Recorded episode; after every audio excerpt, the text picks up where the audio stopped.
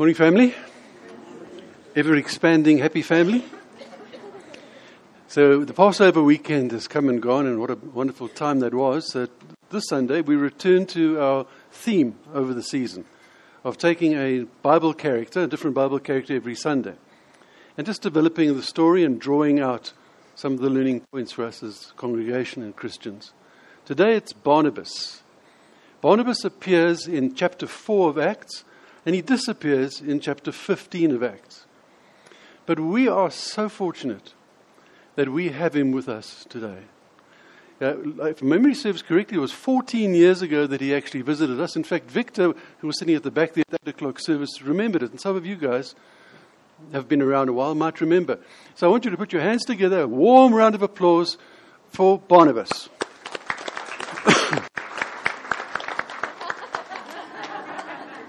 Thank you. Thank you very much. This is Barnabas the Bear.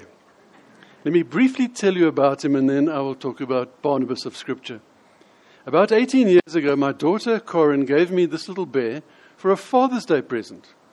So I remember saying to her, Why are you giving a bear, teddy bear, to a grown man? She said, Every man needs a teddy bear.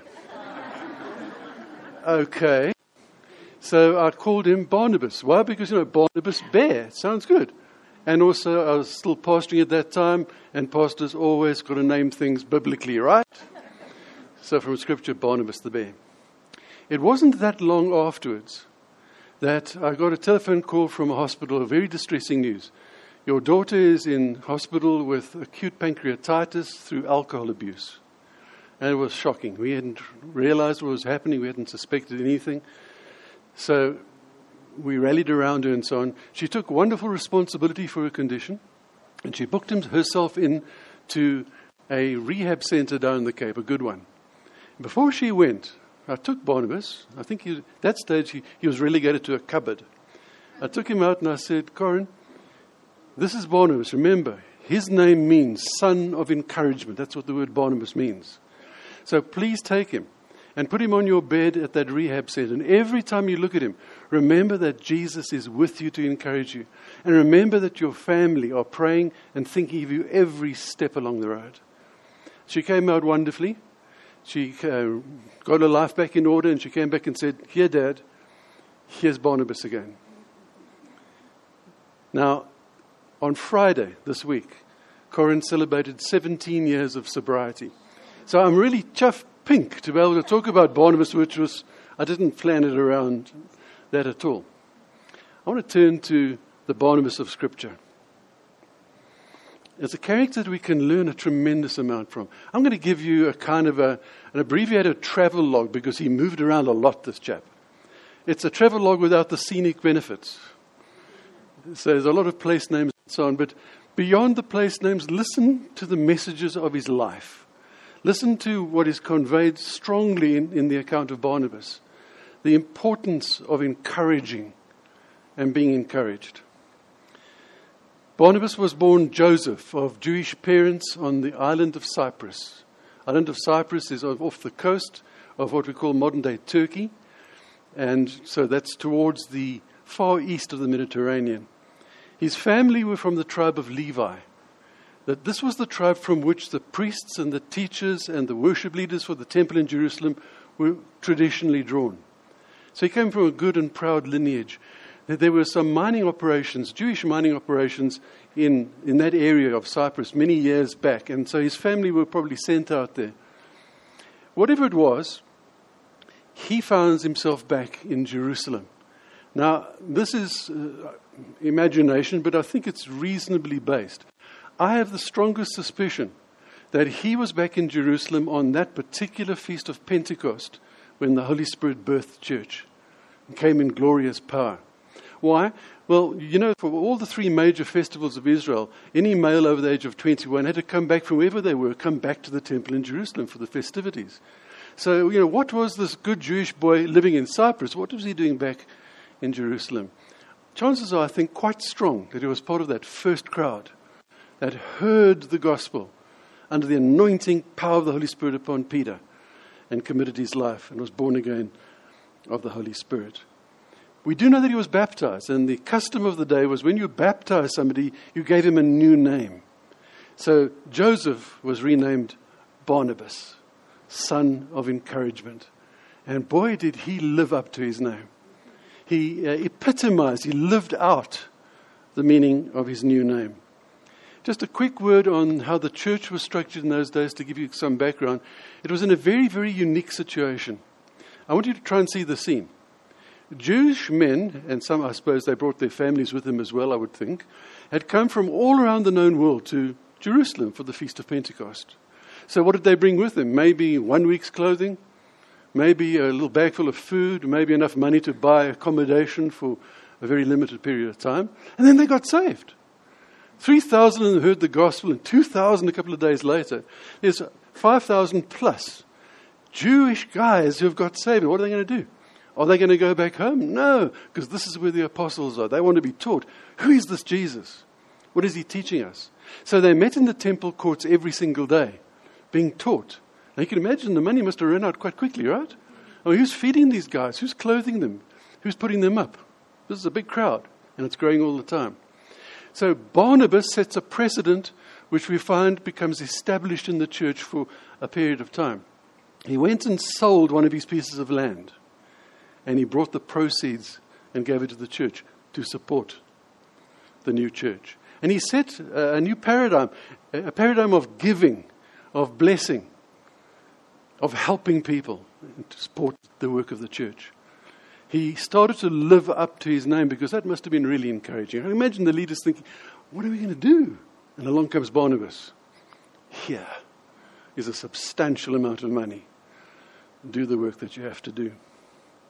Sometime later, a man called Saul, as you know, he was later called Paul, he encounters Jesus on the road to Damascus. He was persecuting these new Christians. He was on his way to Damascus to hound them, to root them out, and to imprison them, maybe even put some of them to death. On the road to Damascus, he encounters Jesus Christ in a blinding flash of light, and the Lord grabs hold of his life and calls him into service. He's blind for a short period, and then he progresses on to Damascus, where he starts preaching up a storm. And he starts evangelizing, and many of the Jewish folk are brought into the Christian faith. The traditional Jews in that place didn't like this at all. So they start gunning for Saul to the point where his life was in danger. And this new little group of Christians there got him, helps him escape from Damascus, and sends him off back down to Jerusalem. So, what is the first thing that he does when he gets back to Jerusalem? He goes to the apostles and says, Here I am. I've come to serve, you know, and God's anointed me to preach the gospel, etc., etc. And what do the church leaders do? Well, what all good church leaders do? Yeah, but. You're the guy who's been persecuting the church, and you expect us just to trust you. No ways. So they reject him.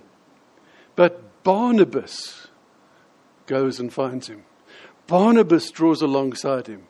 Barnabas encourages him and takes him probably by the hand, and takes him to the Jewish apostles, new Christian apostles from the Jewish faith, in Jerusalem and says, I endorse this man. This is a good man. He's genuine. He is born again of the Spirit of God.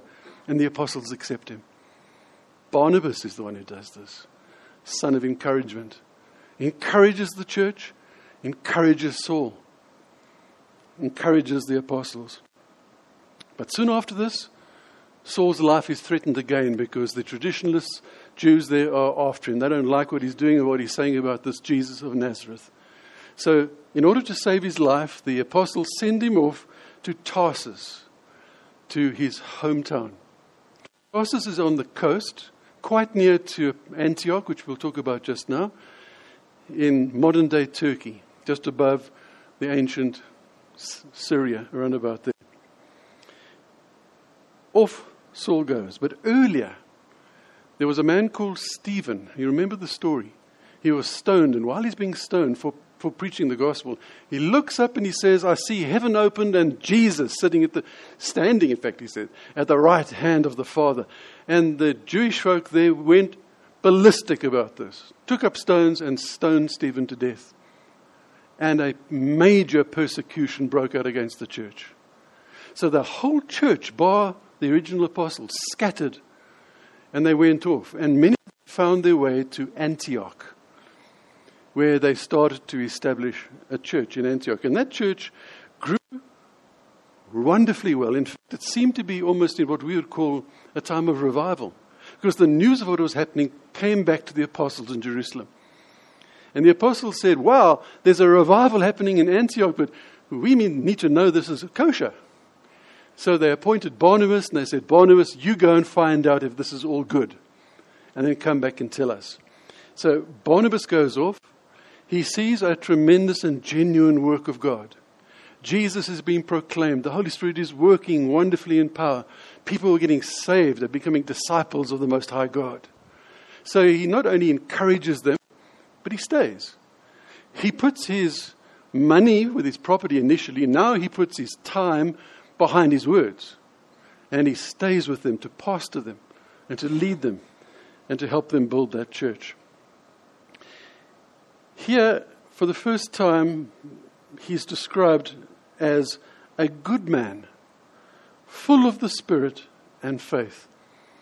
You know, and as I read those words, as I was reading through this passage several times, I thought how simple it was in those days. The criteria for Christian leadership was one, that this be a good man. Later on, Paul actually writes in uh, to Timothy and he writes to Titus and he gives a list of the criteria for an elder in the church. What constitutes a good man. But a good man who's full of the Spirit, anointed with the power of the Holy Spirit. I'm fading in and out here. See if you could uh, have a look at that, please. A man anointed in the power of the Spirit and a man of faith who's prepared to believe what God says and then to act on it. If you look at the criteria for appointing even deacons in the early church, what was the criteria? That they should be godly men, full of the Spirit and wisdom. The criteria? Good men, full of the Spirit, full of wisdom, full of faith. And those men went out and built the church that thousands of thousands, two thousand years later has covered the face of this earth and is the greatest force to be reckoned with in the earth, the church of the Lord Jesus Christ.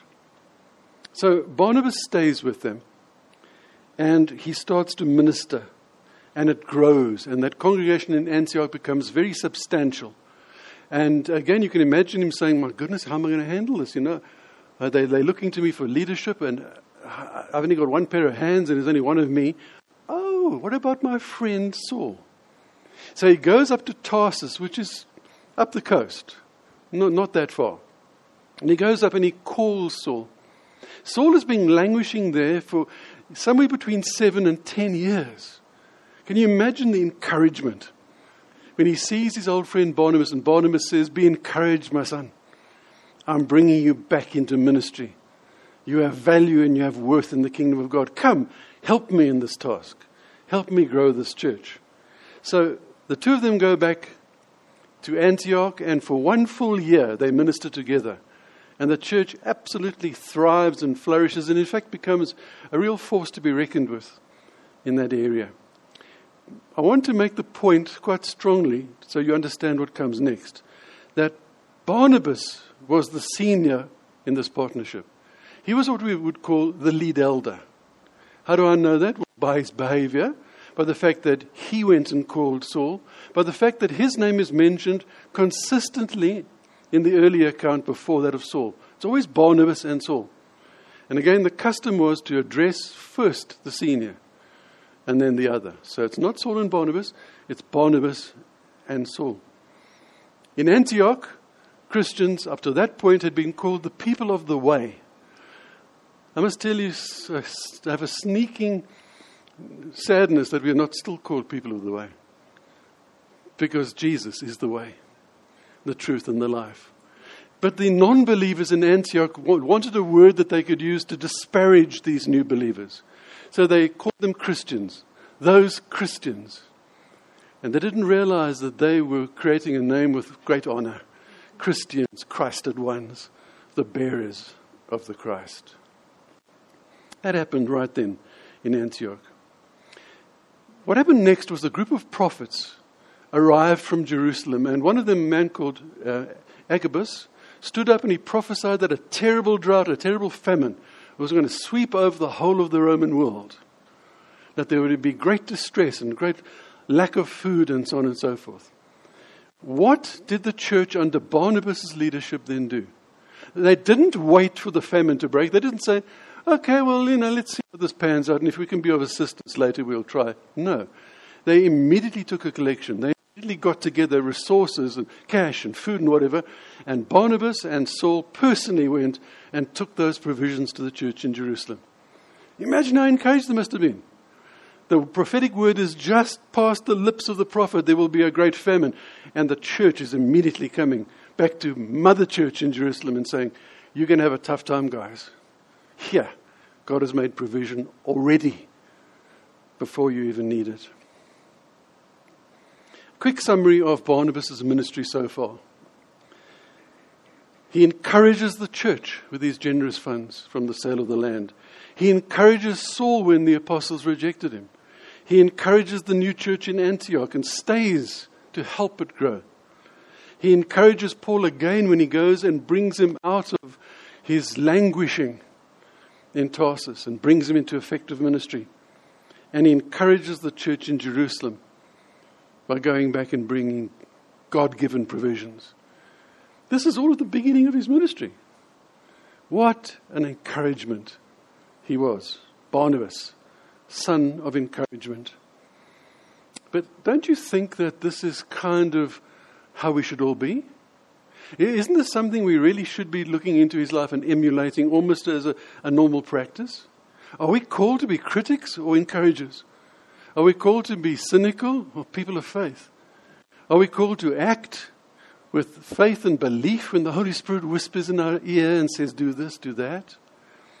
That should be our starting position, I believe.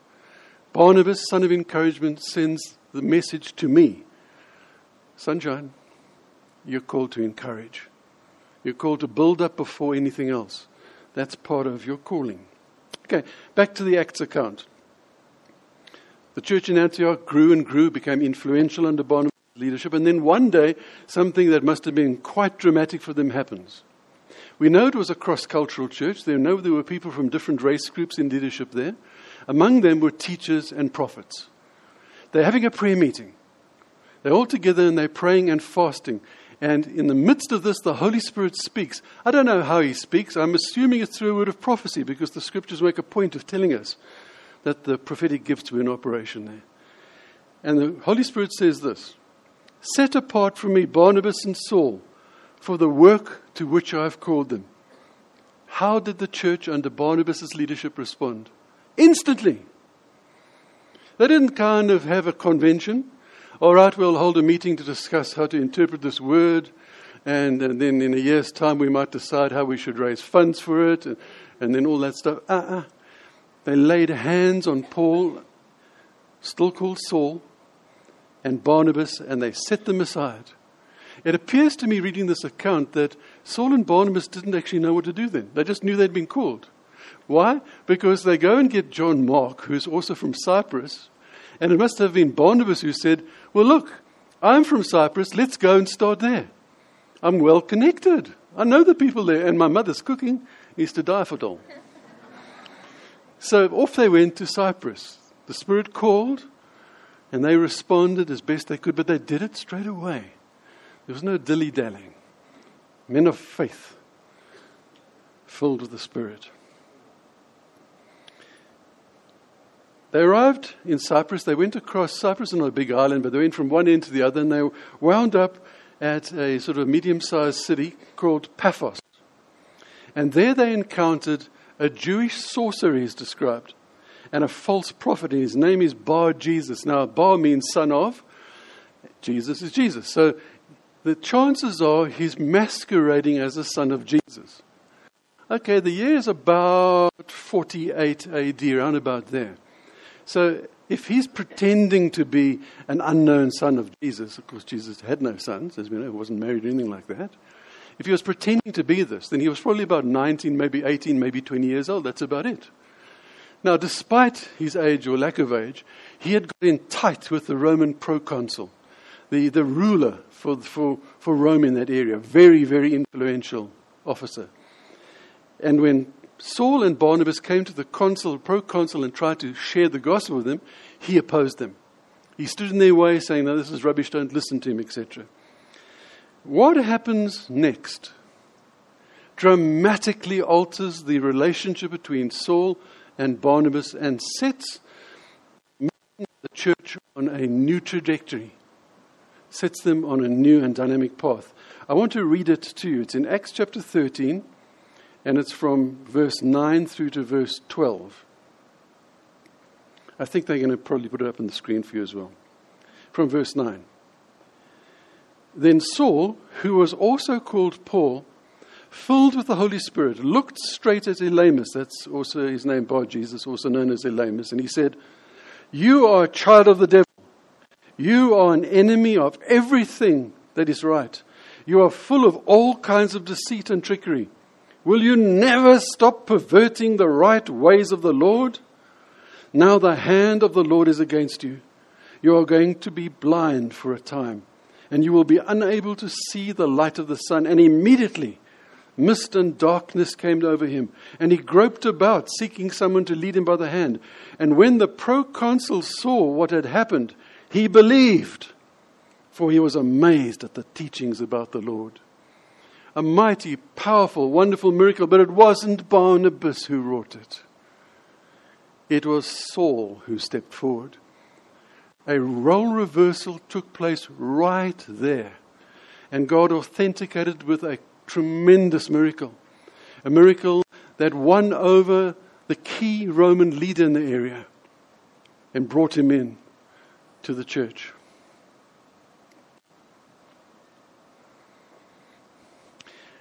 Let me just summarize what happened. First of all, Saul is no longer called Saul from that moment. He's now called Paul. Paul takes center stage, and Barnabas has to step off the stage The consul believes in Jesus. And then listen to how verse 13, the very next verse after this account starts. It says this From Paphos, Paul and his companions sailed to Perga. And his companions. Barnabas had been the leader up to that very moment. Barnabas was the senior, and now he's just relegated to a companion. He's one of the companions of the great Paul, the apostle. It must have presented Barnabas with a major lesson. And this is a lesson which I want to draw out with, with as much strength as I can this morning. It's a lesson for everybody and anybody in church leadership. It's a lesson for anybody in any kind of spiritual leadership. It's a lesson for fathers and mothers who are in leadership in their homes, of people who are in church works or ministry works or whatever it is. If under the name of Jesus you are a leader, then this is a lesson that we have to learn. The leader must learn the lesson of John the Baptist. Do you remember John the Baptist when he had baptized Jesus and Jesus was drawing a crowd and the crowds were leaving John? And one of John's disciples came and said, How can you put up with this? Everybody's following this Jesus. How did John respond? He said this I must become less, he must become more. Barnabas had to learn this. This was his moment where he had to learn this. This was his time to step back and to allow God's chosen one to move forward into the center of history and to become Paul the apostle to the Gentiles. He had to learn that. Do you remember back in Antioch, the Holy Spirit had said, Set apart for me Paul, so Barnabas, and Saul for the work that I have for them. This was the moment of their calling. This was the moment that Paul, now called Paul, became Paul the Apostle to the Gentiles. This is what the Holy Spirit had called him to. What then had he called Barnabas to? He had called Barnabas to this same moment. He had called Barnabas to develop Paul, to build him up, to encourage him, to tutor him, to mentor him, to take him on travels, to expose him to the great works of God, and then to release him into the world's greatest ministry that's been since Jesus. A ministry that shook the world and resulted in most of our New Testament being documented for us.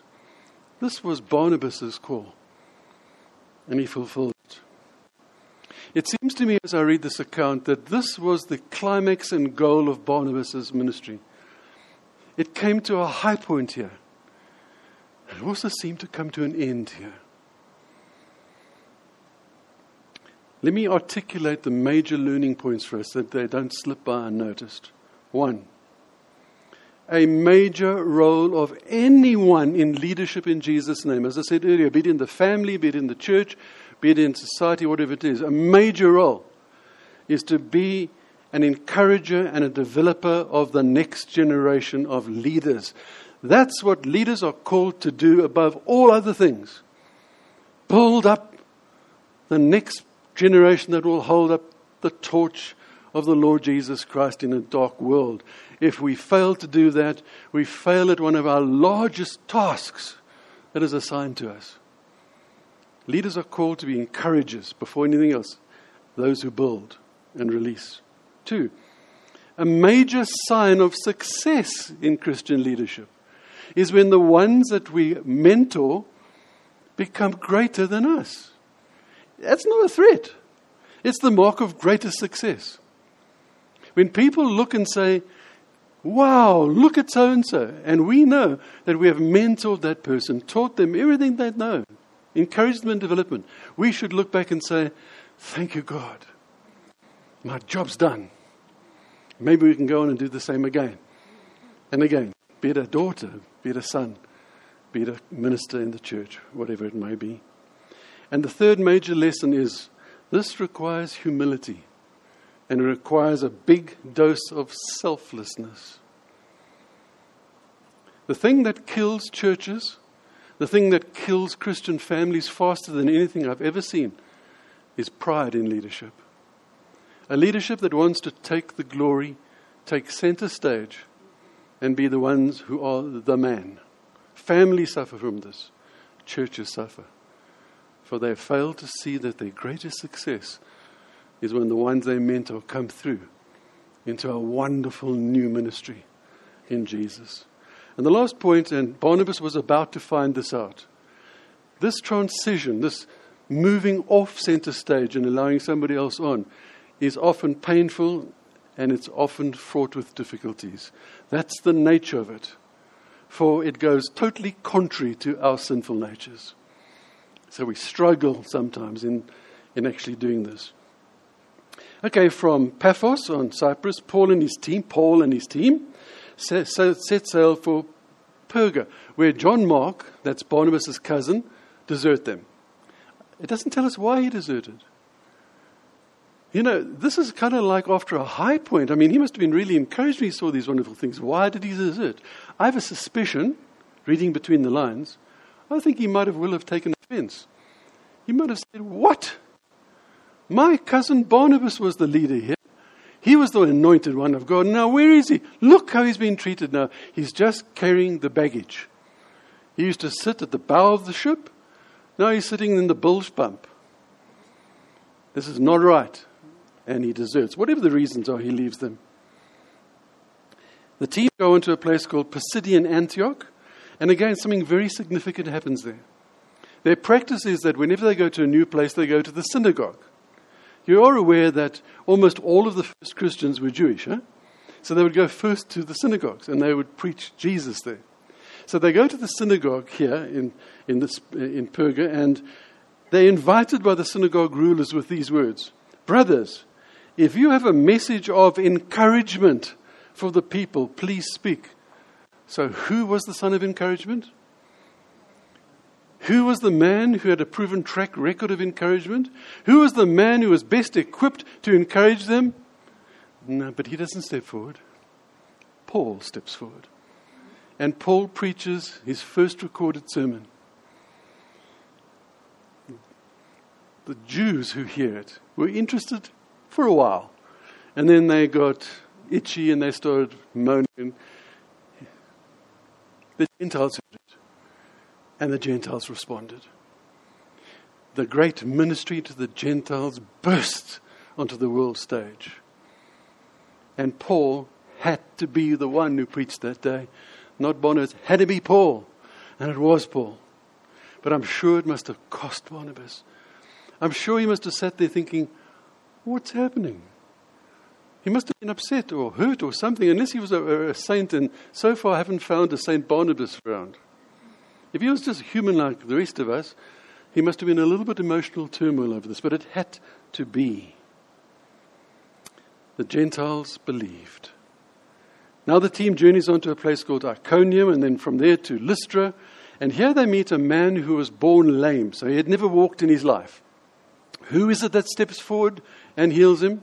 Paul, not Barnabas. God works this mighty miracle through Paul. The Gentiles in that area were highly superstitious, you know, with all the, all the Greek gods, etc. And they say, Whoa, the gods have come down to earth. Through this. These guys must be gods. And what do they do? They call Paul Hermes because of his silver tongue. And they call Barnabas Zeus. And they want to worship, they want to sacrifice. And Paul and Barnabas are really offended by this. They, they tear their clothing and they say, Don't do this. This is blasphemous. You cannot do this. But this didn't appease the Jews in the area. The Jews said, This is blasphemy. They took stones and they stoned Paul. The only advantage for Barnabas now of not being sent to stage is he didn't get stoned. Paul gets stoned, dragged outside the city, and left for dead. The disciples gather around him.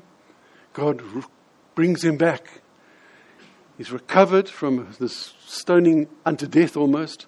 And they go from that place and they start their road back. They visited a place called Derbe, and then they start their way back to Antioch. They're going back home. They're going back to complete their mission. They're going back to tell the apostles these are all the wonderful things that have happened. But you know what they do? They stop at every place they've been to before. And they encourage the believers there. And they build them up in their most holy faith. And they strengthen them in the way of the Lord Jesus. And they appoint for them elders so that the churches can thrive and flourish. And then they go back to Antioch.